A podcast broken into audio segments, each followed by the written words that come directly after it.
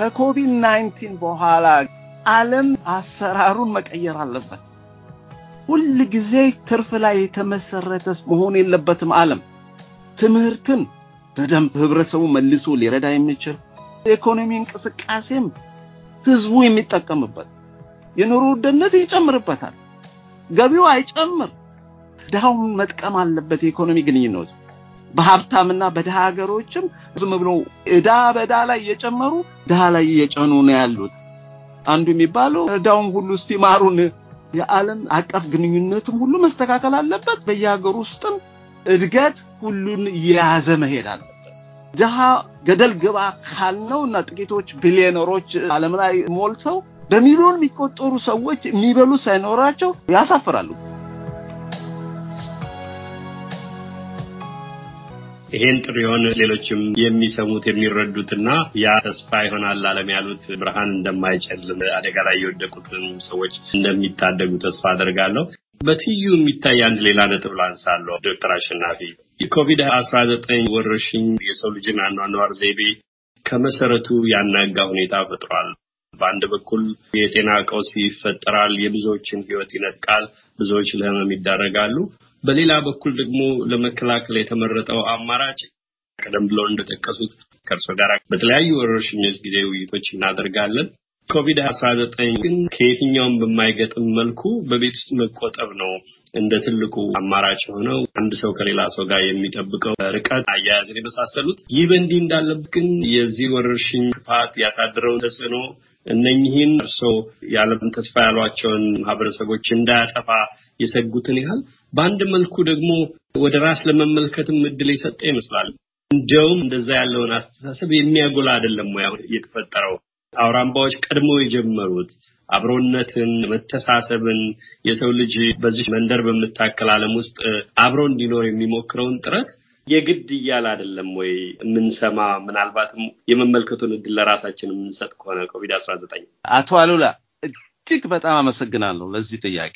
እጅግ በጣም በጣም መሰረታዊ ጥያቄ ነው ያነሳው። በሁለት ከፍዬ ልየው። የመጀመሪያው አሁን ኮቪድ አስራ ዘጠኝ ዓለማዊ ወረርሽኝን ባለበት በሚወሰዱ እርምጃዎች እንዴት ነው እንግዲህ ህብረተሰቡ ብዙ የኢኮኖሚ መቃወስ አለ። የንግድ ቤቶች ይዘጋሉ። መስሪያ ቤቶች የሚሰሩ ይፈርሳሉ። ሰው ደጅ ሮጦ ሄዶ ሆነ ተሸክሞ አንድን ነገር ሸጦ የሚመጣውስ ቤት ይቀመጥ ይላል። ቤትም የሌለ ሁሉ አለ። ይሄንን ስናገር አብዛኛው ብዙ ጊዜ ወረርሽኝ ይሆን የተፈጥሮ ከፍተኛ አደጋ ይሆን ይበልጥ የሚጎዳው ድሆችን ነው። ሁል ጊዜ ነው። አሁን እኮ በጣም ጥሩ የሆነ ሀብትና ምናምን ያላቸው ሰዎች ቤት ሆነን እንሰራለን ስራ ሊሆን ይችላል። ኢንተርኔት አለ፣ ስልክ አለ፣ በቪዲዮ አሁን እንደምናገረው እናገራለን።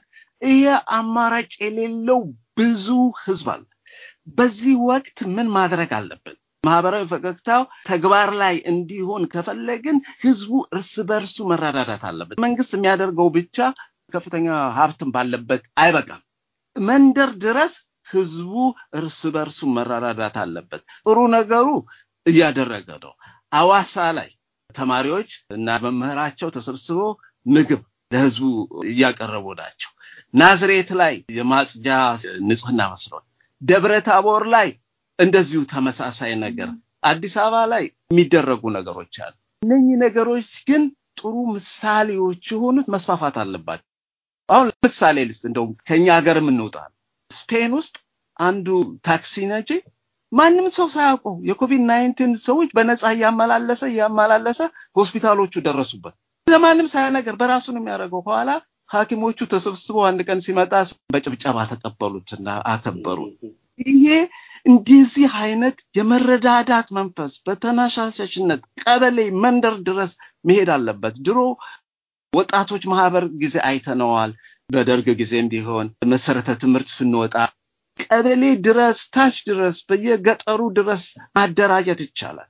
የጤና ፕሮግራም health extension worker ኦች አሉት አርባ ሺህ የሚሆኑት ብዙ ስራ ይበዛባቸዋል። ግን ድጋፍ ከተሰጣቸው ጥንካሬ እንዲያገኙ ከተደረጋቸው በእነሱ መሪነት በየገጠሩ ውስጥ ብዙ ስራ መሰራት ይችላል። እርስ በርስ መረዳዳትም ያስፈልጋል። ይሄን ነገር አታርጉ ብሎ ቤት አሁን እነኝህ ስናገር በአይኔ አይቼዋለሁ። በአንድ ወቅት አዋሳ ሆምለስ ነበሩ። ቤት የሌለው ሰው ማለት ቤት አጥ።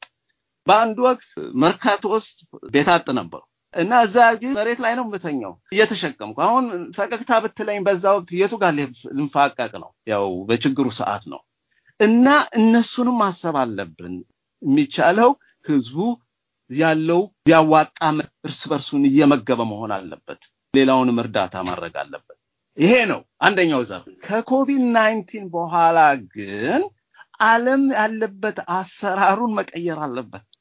ሁል ጊዜ ትርፍ ላይ የተመሰረተ መሆን የለበትም። ዓለም ትምህርትን በደንብ ህብረተሰቡ መልሶ ሊረዳ የሚችል የኢኮኖሚ እንቅስቃሴም ህዝቡ የሚጠቀምበት የኑሮ ውድነት ይጨምርበታል፣ ገቢው አይጨምር እና ድሃውን መጥቀም አለበት። የኢኮኖሚ ግንኙነት በሀብታምና በድሃ ሀገሮችም ዝም ብሎ እዳ በዳ ላይ እየጨመሩ ድሃ ላይ እየጨኑ ነው ያሉት። አንዱ የሚባለው እዳውን ሁሉ እስቲ ማሩን እና የዓለም አቀፍ ግንኙነትም ሁሉ መስተካከል አለበት። በየሀገር ውስጥም እድገት ሁሉን እየያዘ መሄድ አለበት። ድሃ ገደል ግባ ካልነው እና ጥቂቶች ቢሊዮነሮች ዓለም ላይ ሞልተው በሚሊዮን የሚቆጠሩ ሰዎች የሚበሉ ሳይኖራቸው ያሳፍራሉ። ጥቂት ሰዎች ቢሊዮነሮች ናቸው፣ እንደውም ይከበራሉ። ይሄ የሚያሳፍር ነበር መሆን የነበረበት። ያ ሁሉ አስተያየታችን መቀየር አለበት፣ መነጋገር ያስፈልገናል ማለት ነው። መልካም ዶክተር አሸናፊ አሁን ያሏቸው መሰረታዊ ነገሮች ናቸው። ዓለም መስተካከል አለበት የሚለውን እንደርሶ የሚስማሙ ተስፋ የሚያደርጉና የሚያዩቸው በግል መጀመር አለበት የሚሉት አውራምባ ምልህ እኮ ያ ነው። አውራምባ ያ ነው እኮ ለእኔ እዛ ላይ ተባብረው ለዚህ ከፍተኛ ዓላማ ያለውን ነገር እያደረጉ ናቸው። ማድረግ ይቻላል ነው። ስኬላፕ ማድረግ አለበት በተለያየ መንገድ። የውጭ ግንኙነት አይኖር ማለት አይደለም። አንዱ ጋዜጠኛ ስሙ ጌታቸው ካሳ ነው። ምንድን ያደረገው? አንድ ቡድን ሄደው እንጦጦ ነው የዋለው። እናቶችን ሲያናገር ስለ አዲስ አበባ ነው የማወራው። እንጦጦ ምንም ስራ አልሰራሁም። እሑድ ቀን እነሱን ስከታተል ነው ያልኩት። እዚያ ያሉትን ሴቶች እናቶች በእናቶች ምክንያት ሲያነጋግሩ የዋሉበት ያላቸውን ችግር ይሰራሉ ይሰራሉ ይደክማሉ፣ ግን የትም መሄዱ ኢኮኖሚው ለሌላው ሰው መፈናፈኛ መፍጠር አለበት። በሀገርም ውስጥ በዓለም አቀፍ ደረጃ ደግሞ የዓለም ኢኮኖሚም ለደሃ ሀገሮች መፈናፈኛ መስጠት አለ እንዲያድጉ ማለት ነው። እና እድገት የሚለውን ራሱን መልሰን ማየት አለብን። ምንድን ነው እድገት ማለት? ጂዲፒ ብቻ ነው? ህዝቡ መብላት መቻል አለበት። ማደሪያ እንዲኖረው ያስፈልጋል። መሰረታዊ የሚባሉ ነገሮችን ህዝቡ እንዲያገኝ ያስፈልጋል።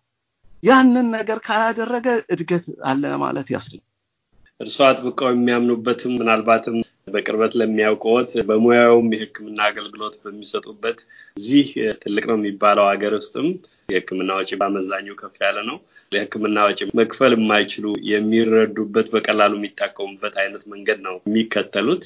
አንድ ጽሁፍ ተመልክቻለሁ ዶክተር አሸናፊ አንድ እርሶ ጋር ቃለ ምልልስ ያደረገ ጋዜጣ የእርሶን የአኗኗር ዘይቤን ራሱ ይሄን መንገድ ለመከተል ኑሮውን ራሱ በቀላሉ ማድረግ የመረጡበትን ይተርካል። በሕክምና ሙያ የተሰማራ አንድ ባለሙያ በዚህ ሀገር በገንዘብ ደረጃ ብዙ ማግኘት ከባድ አይደለም። ይሁን እንጂ እርሶ በህዝብ ማመላለሻ ትራንስፖርት ወደ ስራዋ እንደሚመጡ አንድ ሰው ብቻ እንዲያግዘውት ቢሮ ውስጥ እንደሚያደርጉ ከባለቤቱ ጋር ስራ ተከፋፍለው እንደሚሰሩ ይዘረዝራል። እስኪ ለአድማጮች ያጋሩ። ሲደረግም በምሳሌ ነው እና የራሱንም የግል አጋጣሚዎች በመጠኑ እናገራ። ሌላ ጨዋታ ውስጥ ልከተኝ ነው። በእግር መሄድ እወዳለሁ። ድሮም ጀምሮ እግረኛ ስለሆንክ ነው መኪና አልወድም። ይገርምሃል ገና በልጅነቴ ነው ወደ ምዕራብ ሐረርጌ ገለምሶ ድረስ በእግሬ ከሚኤሶ ጀምሮ እያረፍኩ እንደሄድኩት ወደ ሐዋሳም መንገድ በእግሬ ሄጃለሁ። ትግራይ፣ ኤርትራና ጎንደርም በሌላ ምክንያት በእግሬ ዞሬዋለሁ። እንደ more seriously ግን ህብረተሰባዊ ፍትህ ይሰማኛል። የምፈልገውን ነገር አደርጋለሁ ለማለት አይደለም። መደረግ አለበት የሚለው ነገር ግን አለ። አንድ ሰው በአቅሙ መታከም አለበት፣ ቢቻል በነፃ website ኣችን ላይ ከሆነ ሁለንተናው የጤና እንክብካቤን ነው የምናምነው። ማለት universal health care ይኸው ለሁሉም ነው እንደ አየ ነው የጤና እንክብካቤ መሆን ያለበት። አለበለዚያ አስቸጋሪ ነው። በ1991 አንድ Annals of Internal Medicine የሚል ላይ ትልቅ ጆርናል ነው። እሱ ላይ የዚህ ሀገርን የጤና እንክብካቤ ጉዳይ inner city health care ብለው አውጥቶ ነበር አንድ እሱ ላይ የጠቀሱት ማርቲን ሉተር ኪንግ ያሉትን ነው። ገና ሲጀምሩ ምንድን ነው ያሉት? ከሁሉ አይነት ኢ ፍትሐዊነት ከሁሉ አስቀያሚው በጤና ላይ የሚደረግ ነው። ማለት ምንድን ነው?